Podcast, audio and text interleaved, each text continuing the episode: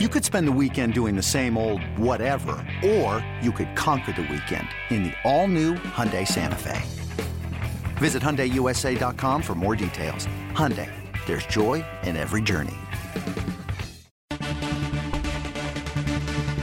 El mundo de las grandes ligas se complace en traerle un programa dinámico con Félix de Jesús, Sadiel Lebrón, Kevin Cabral y un grupo de profesionales. Segmentos con los diferentes deportes en su actualidad. Reportajes exclusivos sobre sus equipos favoritos. Entrevistas con peloteros, coaches y todas aquellas personas ligadas al béisbol. El mundo de las grandes ligas comienza ahora.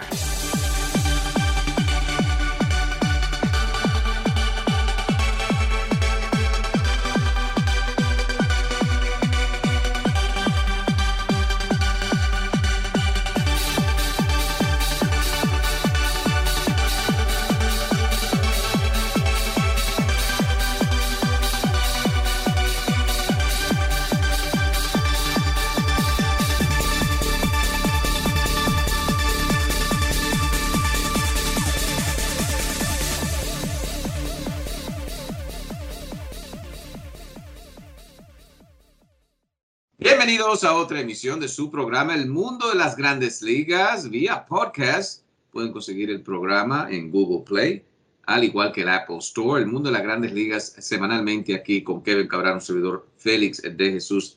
Todo producido bajo Brett Kaplan. Y ya, bueno, al rojo vivo lo que es el béisbol. El equipo de Tampa y Boston ahora detrás del equipo de los Yankees que siguen ganando con frecuencia sin tener su alineación inicial, eh, pero hay buenas noticias también. Severino tiró en el día de hoy, Aaron Judge también ya está practicando eh, esta semana y otros jugadores que van a entrar al equipo de los Yankees, pero Minnesota sigue caliente también. Houston sufre una baja sensible. Bueno, le tenemos eh, todo para ustedes hoy en el mundo de las grandes ligas. Sin más preámbulo, vamos a dar la bienvenida a Kevin Cabral. ¿Qué tal, Kevin?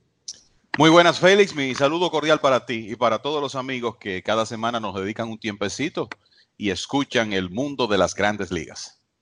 Bueno, Kevin, eh, algunos de los senados los Yankees eh, regresan o están a punto de regresar, pero eh, equipos como Houston, que ha acabado en lo que es la división del oeste en la Liga Americana, ahora sirven una lesión, una baja sensible de parte de Correa, el short, que ha perdido tiempo también durante la temporada pasada y esta temporada. Altuve también está lesionado. Y este equipo de Houston, muy parecido a los Yankees, mantienen ese primer lugar, pero son eh, lesiones eh, graves para este equipo.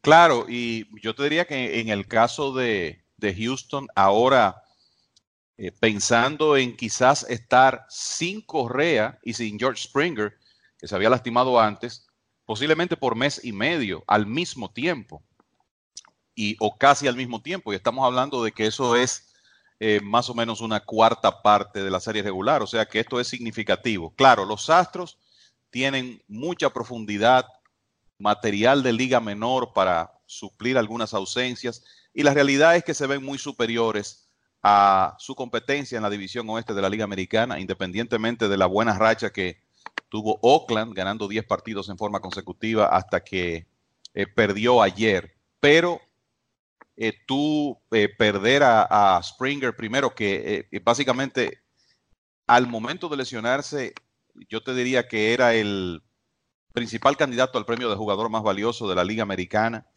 Esto de Correa, una fractura de una costilla que le ocurrió mientras recibía un masaje en su hogar. Estas son de las lesiones, yo creo, que vamos a recordar como extrañas eh, en el béisbol. Y entonces lo de José Altuve, que estaba en lista de lesionados con un problema en la curva izquierda. Y resulta que ahora tiene que perder más tiempo porque la rodilla que le operaron en la temporada muerta, que es la derecha, le está dando problemas, tiene molestias en, en esa rodilla derecha. Y, y, esto es preocupante porque eh, de repente podría convertirse en un tema recurrente con Altuve. Así que los Astros por el momento sin los dos jugadores que forman su combinación de doble play y además de eso, sin el hombre que iba a ser jugador más valioso. Por más talento que tú tengas, eh, Félix, esas son ausencias que se sienten. Wow, como tú mencionaste, un masaje, hay que ver definitivamente quién da ese masaje, porque eh, increíble lo que le ha pasado a Carlos Correa, pero así son las cosas a veces en el béisbol. Hemos visto varios jugadores que a veces también están cocinando y eh, hay unos, eh, unas lesiones graves que se producen también en la casa. ¿Cómo olvidar, cómo olvidar Félix a Sammy Sosa lastimándose la espalda en un estornudo? por ejemplo. O sea, la realidad es que hay, un, hay unas historias de, lesiones muy simpáticas y bueno, eh, esta de, Correa, claro, no es chiste para él ni para los Astros, pero resulta extraño que un jugador se lastime eh, con seriedad, ¿verdad? En esas circunstancias. Pero el equipo de los Astros sigue jugando buen béisbol todavía, 37 y 19 suben a este muchacho Straw, a ver si puede ayudar al equipo de los Astros de Houston. Oakland es un equipo que entra en malas rachas, buenas rachas. En estos momentos está siete y medio.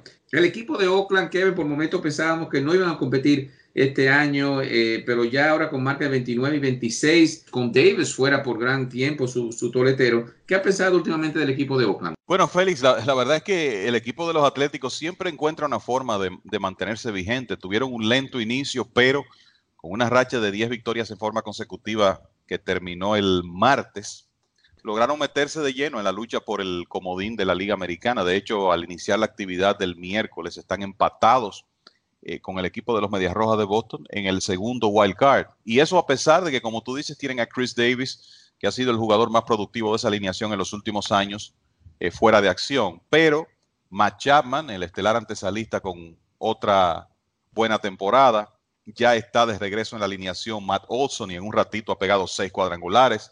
Josh Fegley ha sido eh, una sorpresa, la producción ofensiva del catcher de los Atléticos, Steven Piscotty en una buena temporada también, y han conseguido muy buena actuación de eh, varios de sus abridores. El dominicano Frankie Montaz, con un promedio de carreras limpias de 2.81, ya tiene seis victorias. Brett Anderson, que siempre que ha estado por lo menos razonablemente saludable, ha sido un pitcher efectivo en grandes ligas, también ha ganado seis juegos. Mike Fires tirando bien, igual Chris Bassett. Y de repente ahí están los Atléticos en, competencia otra vez. Y tú sabes que esa es una, una oficina de operaciones muy creativa que, aunque no maneja un presupuesto alto, siempre busca la forma de, fortalecer su roster. Así que hay que tener, eh, prestarle atención a los Atléticos. No creo que vayan a alcanzar a los Astros a pesar de, de las lesiones que tiene el equipo de Houston, pero sí es posible que se mantengan ahí vigentes en la lucha por el wild card. Mañana comienza una serie bastante interesante en lo que es el Yankee Stadium. Boston frente al equipo de los Yankees, una serie de cuatro juegos. Chris Sale mañana comienza por el equipo de los Red Sox de Boston. Eh, Boston eh, con varios temas en el tapete. Dustin Pedroia posiblemente va a tener que retirarse debido a la rodilla. Eh, lo podemos poner también ahí el fallecimiento de Bill Buckner, ya que una de los jugadores que más se han visto, imágenes que más se han visto en el béisbol fue el error de Bill Buckner en la Serie Mundial. Eh, tenemos que hablar de eso también. Y, el debacle del equipo de los eh, Red Sox de Boston. Eh, Kevin, ¿qué nos puede decir sobre esos tres temas? Bueno, una serie interesantísima. a partir de mañana, Yankees y Boston solo han jugado un par de, partidos en esta temporada, o sea que esa serie particular queda prácticamente completa ya a partir de, digamos, el penúltimo día de mayo. Eh, los Yankees, eh, eh, increíblemente, jugando su mejor béisbol de la temporada, a pesar de todas las lesiones que han tenido, blanquearon el miércoles en la tarde, ganaron vía blanqueada al equipo de los Padres de San Diego, con un buen regreso de James Paxton. Tienen récord de 36 ganados, 19 perdidos. En el caso de Boston, Mira, eh, la realidad es que lo, del bullpen eh, de los Medias Rojas en el partido del martes, hay que recordar ese juego, hay que ponerle un círculo a, ese partido, porque si eh, el equipo de Boston no logra regresar a la postemporada, quizá ese juego de ayer sea una de las razones. Estuvieron blanqueando hasta las entradas finales al equipo de Cleveland, tomaron la ventaja, el 3 eh, por 0, se cerró el partido 3 a 2, hicieron dos carreras en el noveno para poner el partido 5 a 2, parecía que era una ventaja definitiva, pero se desplomó el bullpen en el, en el noveno. Ryan Bracher, Travis Lakins no pudieron hacer el trabajo y Cleveland terminó ganando ese partido 7 eh, por 5. Mira, la realidad de ese relevo de, de Boston, Félix, es que viendo las bajas que ellos tuvieron en la temporada muerta, Craig Kimbrell, Joe Kelly, hasta hace una semana, las cosas habían salido muy bien, porque eh, antes del 22 de mayo, ese bullpen solo había perdido una ventaja en el noveno inning y realmente el lento inicio de los Medias Rojas había que asociarlo más con el tema del picheo abridor que con el bullpen. Sin embargo, después de ahí, perdieron dos ventajas el miércoles pasado en Toronto, ganaron ese partido eventualmente y después el desastre de anoche. Y uno sabe que eh, durante la temporada los Medias Rojas van a hacer eh, movimientos para, para fortalecer ese bullpen y puede que eso tenga que ocurrir más temprano que tarde porque eh, se nota la necesidad de por lo menos un brazo confiable más. Y además de eso, un relevista zurdo que en ciertas situaciones eh, pueda hacerle out al mejor bateador zurdo del equipo contrario. O sea que hay que ver cómo eso eh, afecta el, desempeño inmediato del equipo de los Medias Rojas. Por lo menos ellos tienen su picheo abridor bastante bien alineado para la serie contra los Yankees. tienen a Chris Sale iniciando el primer partido y también van a tener a Rick Porcelo y, Eduardo Rodríguez eh, lanzando en esa serie. Pero la realidad es que preocupante lo, del relevo de, Boston en, ese partido del martes. Con relación a lo de Dustin Pedroia, mira, es una pena. Eh, la realidad es que él fue sometido a una cirugía en la rodilla que se sabía que era prácticamente experimental eh, para tratar de, resolver los problemas que tenía en esa articulación y no ha podido eh, regresar. Eh, decía Pedroya que tiene un día que se siente bien y al día siguiente prácticamente no puede caminar. Entonces yo creo que aquí no solo está en juego eh, su, el resto de su carrera como atleta, sino inclusive su calidad de vida. Y sabemos que lo que él dijo en la conferencia de prensa que dio hace un par de días es que en este momento él necesita tomarse tiempo y que no sabe si va a volver a jugar.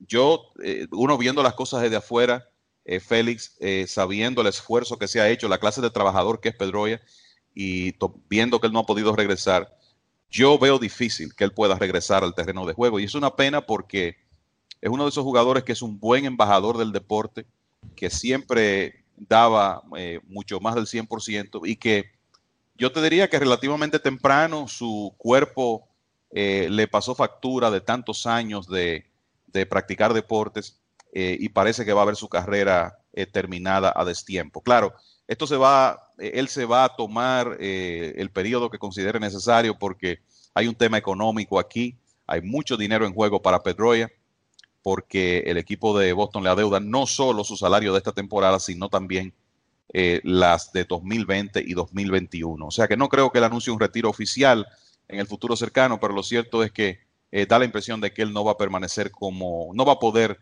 ser eh, un jugador de béisbol importante eh, por mucho tiempo. Eso si logra regresar al terreno. Y sobre lo de Bill Buckner, un gran jugador que jugó entre otros equipos con Boston y es mejor conocido eh, por ese error que cometió en la Serie Mundial frente al equipo los Mets, aunque yo tengo mis dudas si atrapa la pelota Bill Buckner si hubiese llegado a primera antes que Mookie Wilson. Son preguntas que uno se hace ya, ¿no? Casi, bueno, más de 30 años de que pasó esa jugada. ¿Qué ha pensado de Bill Buckner? Porque eh, aparte de ese error, Kevin fue un buen jugador. Eh, yo te diría que fue más que un buen jugador, fue un, excelente jugador de grandes ligas. Y yo te diría que este es uno de los ejemplos más injustos de un atleta cuyo legado se ve empañado por algo que ocurrió en un segundo. Y estamos hablando de un hombre que tuvo una carrera de 22 temporadas de grandes ligas, que hay muchas historias sobre todo lo que tenía que hacer eh, para eh, mantenerse en el terreno. Él sufrió una lesión seria en un tobillo en 1975 cuando estaba todavía con los Dodgers. Nunca más fue el mismo jugador. Eh, tenía que someterse a un tratamiento de horas para poder salir al terreno. Inclusive, supuestamente, él constantemente, de manera constante, pedía habitaciones cerca de las hieleras en el hotel porque tenía que mantener ese tobillo en hielo. O sea, fue un hombre sumamente meritorio que además de eso pegó 2.715 hits, ganó un título de bateo en 1980 con promedio de 3.24. Un hombre que no se ponchaba, eh, Félix. O sea, si tú revisas, eh, Bill Buckner nunca se ponchó en 40 ocasiones en una temporada y estamos hablando de un hombre que tuvo más de 10.000 apariciones en grandes ligas. Y todo el mundo recuerda la jugada, y vamos a hablar de eso en breve, la jugada en primera en ese sexto juego de la Serie Mundial de 1986, pero lo que sus compañeros en ese equipo dicen, nosotros no llegamos hasta ahí sin Bill Buckner. Ese año él pegó 18 jonrones, remolcó 102 carreras y sirvió de gran ejemplo eh, para muchos de sus compañeros por, eh, de nuevo, el esfuerzo que tenía que hacer eh, para mantenerse en el terreno. Con relación a esa jugada, yo creo que hay, hay muchas cosas que comentar aún 33 años después. Como tú dices, como estaba Buckner físicamente, Mookie Wilson, que volaba de home a primera corriendo en ese batazo, yo no estoy seguro que él iba a hacer ese out. Y, uno puede ver la, la, repetición de la jugada y notarás que Bob Stanley, que era el pitcher de Boston en ese momento, no fue a cubrir, no iba a llegar antes que, que Mookie Wilson. Eh, eso es lo primero. Hay que recordar que ese partido estaba empatado ya y que los Mets tenían un momentum eh, después de verse a un out de perder la Serie Mundial que eh, para mí ganaban ese partido. Si no en ese momento lo iban a hacer después. Y entonces la interrogante de todos estos años, conociendo lo limitado que estaba Buckner físicamente, fue el primer jugador que yo recuerdo ver competir con botas. Yo no sé si tú recuerdas eso, Félix. Él en esa parte final de la temporada de 1986 no usaba los spikes tradicionales, sino que él, le diseñaron una bota para él poder darle un poco más de soporte a esos tobillos. Y entonces, un equipo que está ganando ya para coronarse campeón, tiene una ventaja de dos carreras en la última entrada. El dirigente de Boston, John McNamara, siempre en esas circunstancias durante esa temporada utilizaba a Dave Stapleton en las entradas finales para jugar en la inicial. Inexplicablemente no lo hizo en ese partido y como dicen, el resto es historia. Así que eh, para mí siempre ha sido triste y eh, muy injusta la historia de Bill Buckner porque, eh, como tú decías, él fue un muy buen jugador con los Dodgers, con los Cachorros, con Boston, con Anaheim y Kansas City ya en las postrimerías de, de su carrera. Y la, realidad es que lo recordamos solamente por esa jugada que no pudo hacer.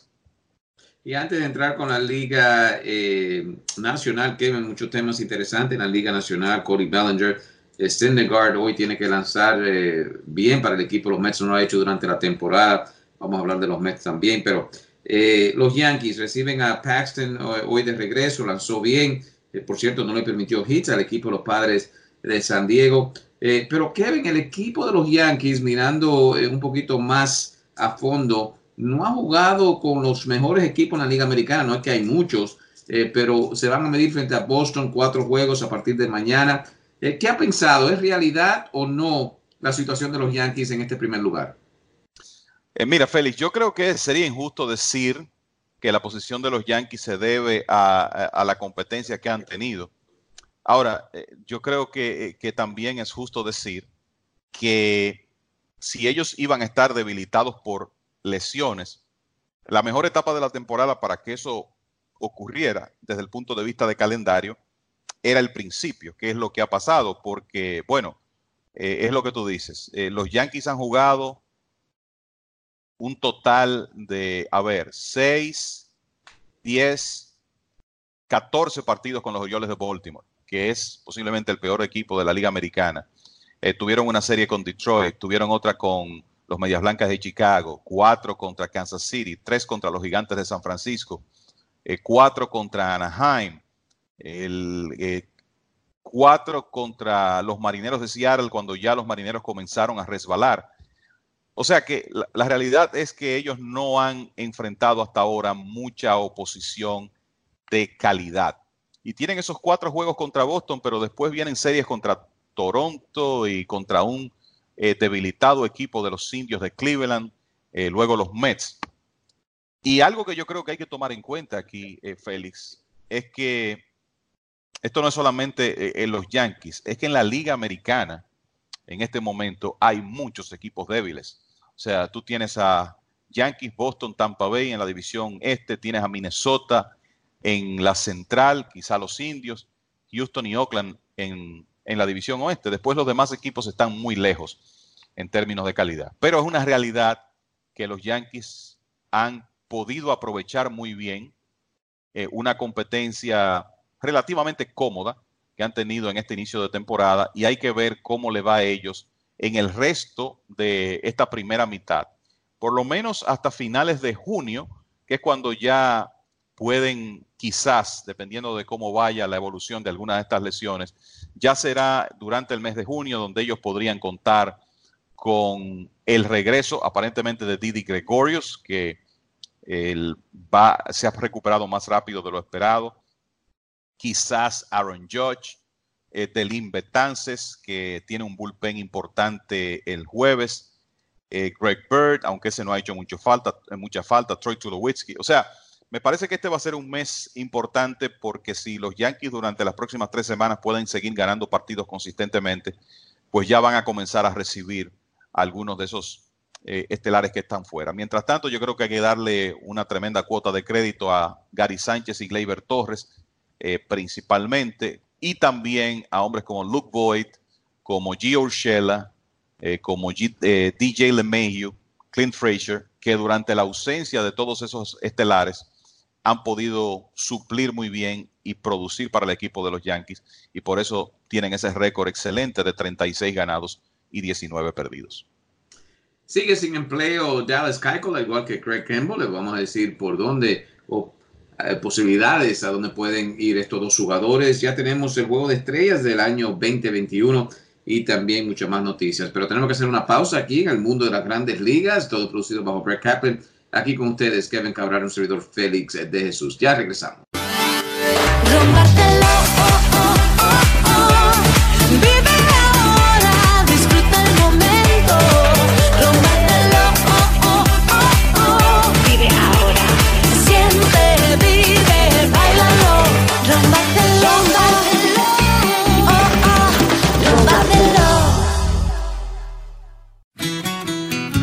Cañabe Restaurante, localizado en el 4716 de Broadway, a dos esquinas de Diamond Street, en el Alto Manhattan. Comida inspirada por la cultura mexicana con un toque caribeño. Trate o deguste el arroz negro mexicano. Happy Hour de lunes a viernes todo el día. Cócteles a 8 dólares, margaritas a 6 dólares y cualquier cerveza a 4 dólares. Cañabe Restaurant.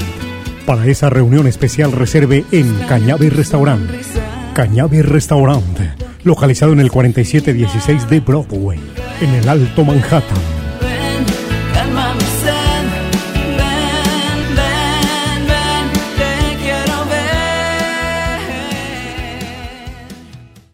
Bueno, de regreso a su programa El Mundo de las Grandes Ligas. Recuerden, pueden bajar el programa semanalmente eh, por el Apple Store, también por Google Play aquí con ustedes. Kevin Cabral, un servidor Félix de Jesús con todo lo que está pasando en las grandes ligas.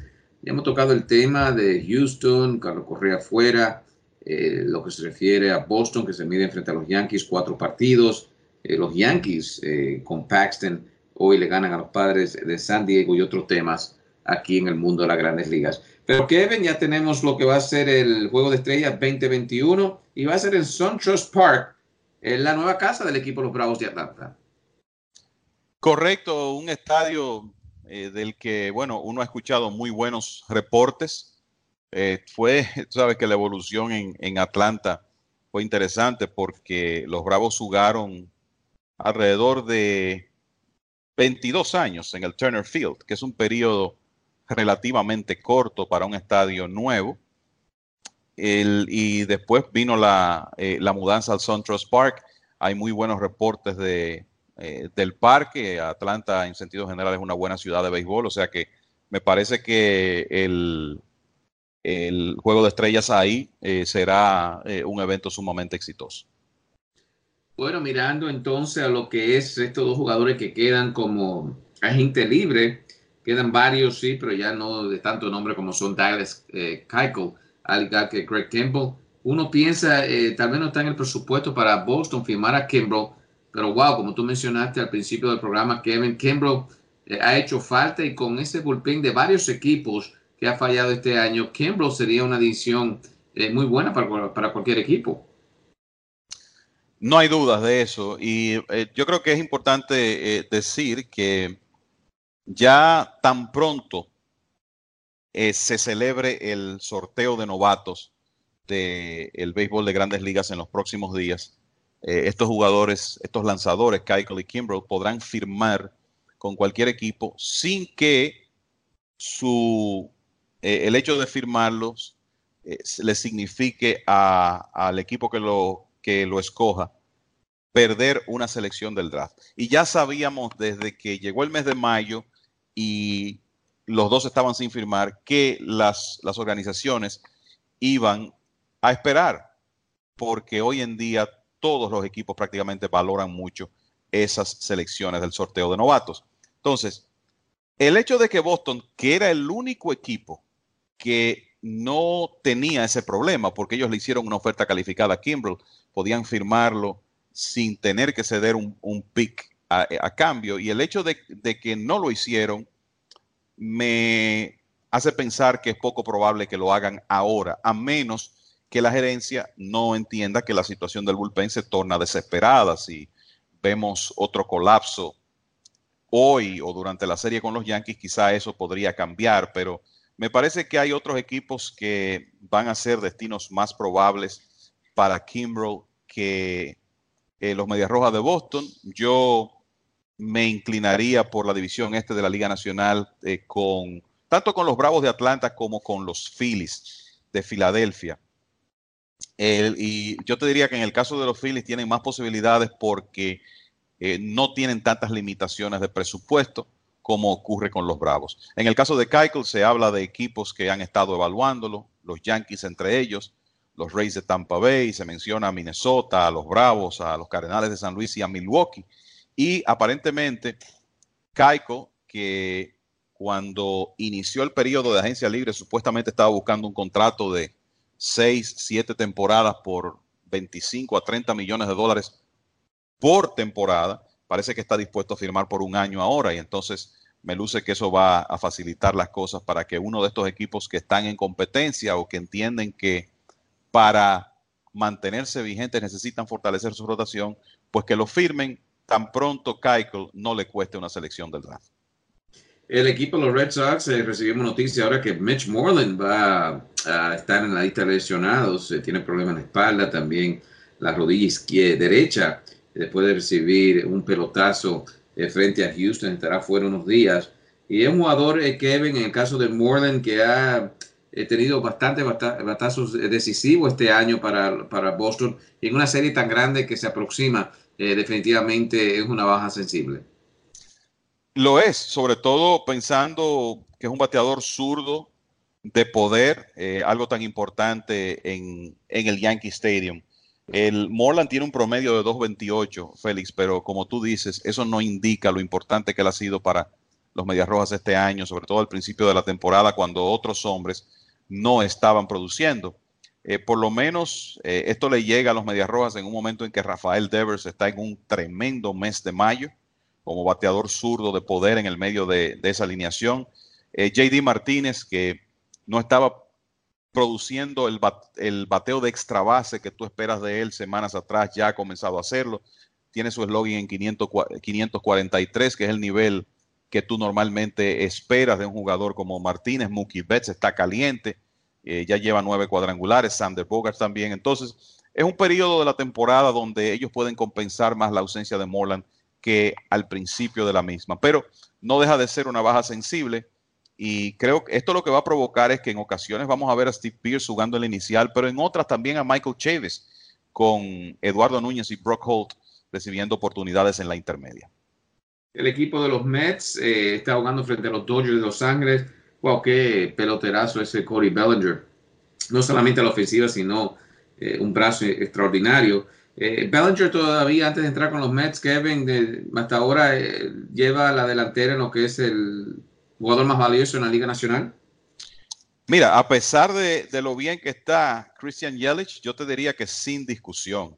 O sea, Cody Bellinger es un real jugador de, cinco herramientas. Eso no es solo los números ofensivos que él tiene, la defensa, eh, esos tiros que vimos eh, de él hace un par de días, siete asistencias para encabezar los jardines de la Liga Nacional. Yo creo que algo que no se nota mucho es la, la velocidad de, de, Bellinger y la clase de atleta que es. Comentaba ayer que de acuerdo a StatCast, hasta ahora en la temporada 2019, Bellinger ha sido el corredor más rápido de home a primera de todas las grandes ligas, promediando 3.89 segundos cada vez que corre de home a primera. Eso es mejor que Billy Hamilton y que cualquier otro corredor, Adalberto Mondesi, cualquier otro corredor rápido en el que tú puedas pensar. Y es la mejor demostración de que Bellinger es un real talento de cinco herramientas. En este momento, la, triple corona que para mí es más representativa, que es la de promedio de bateo, porcentaje de envasarse y slugging, esa triple corona, Bellinger la tiene. Es el líder en carreras impulsadas también. No está del líder eh, en cuadrangulares, pero está metido en la competencia por ese liderato también. Y es el mejor en hits y en carreras anotadas para un equipo que con récord de 36 ganados y 19 perdidos tiene el mejor récord de la Liga Nacional. Entonces, respetando muchísimo lo que ha hecho hasta ahora Christian Yelich, el jugador más valioso de la temporada pasada, lo que ha hecho Josh Bell, pues la realidad es que Bellinger para mí eh, en estos dos primeros meses es el jugador más valioso de la Liga Nacional. Han dividido los primeros dos juegos el equipo de los Mets frente a los Dodgers.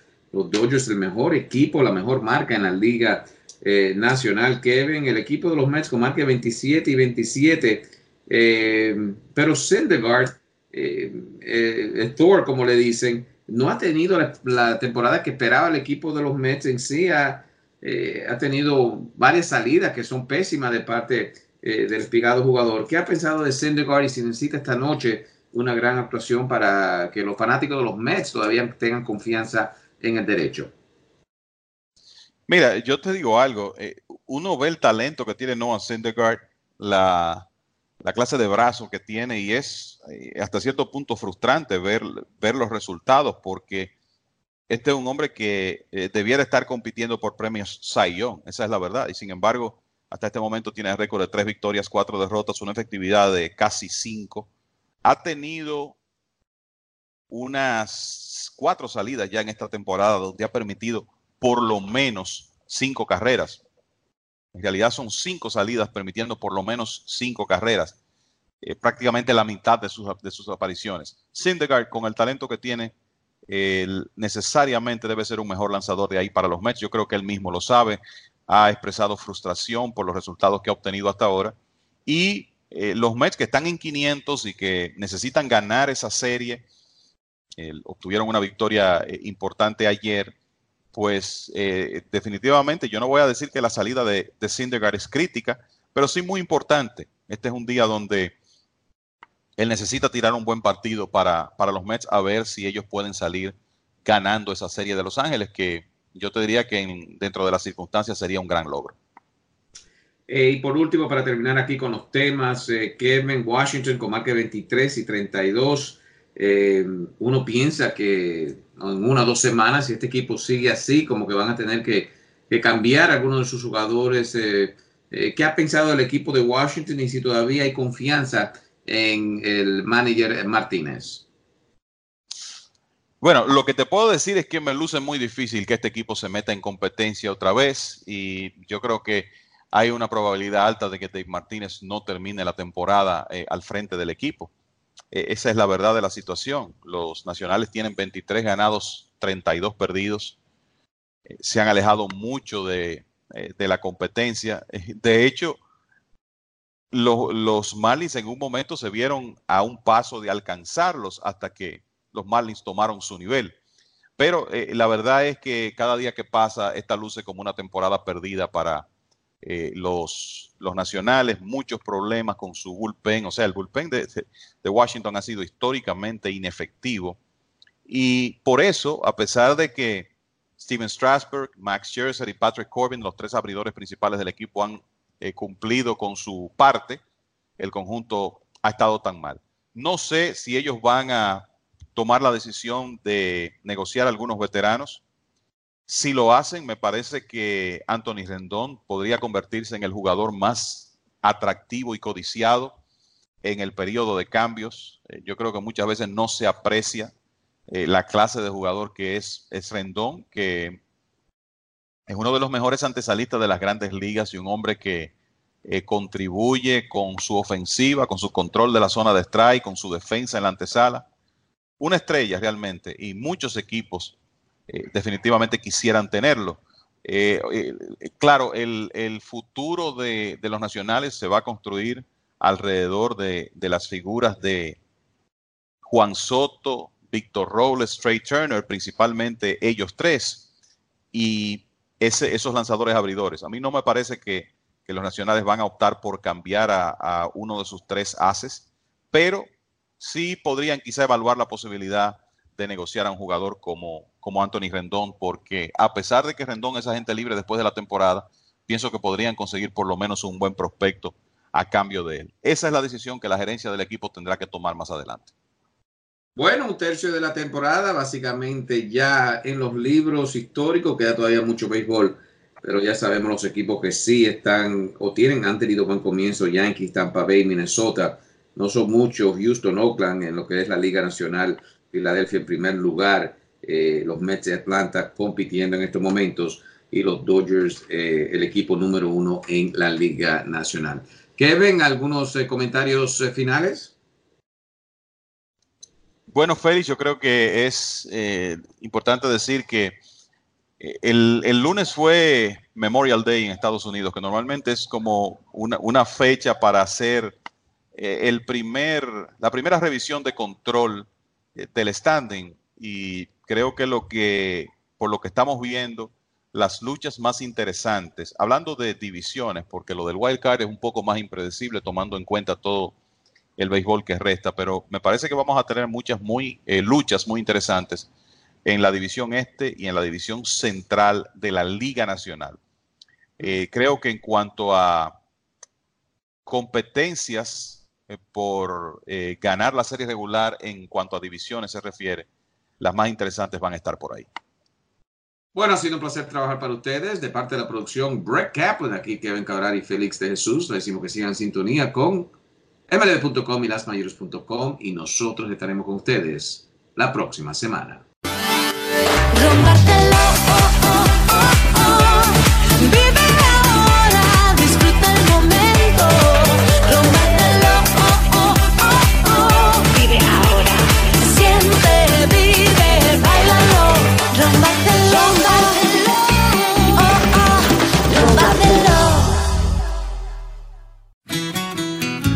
Cañabe Restaurante, localizado en el 4716 de Broadway, a dos esquinas de Diamond Street, en el Alto Manhattan.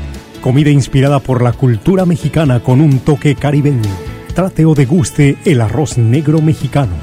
Happy Hour de lunes a viernes todo el día. Cócteles a 8 dólares, margaritas a 6 dólares y cualquier cerveza a 4 dólares. Cañabe Restaurant. Para esa reunión especial reserve en Cañabe Restaurant Cañabe Restaurante, localizado en el 4716 de Broadway, en el Alto Manhattan.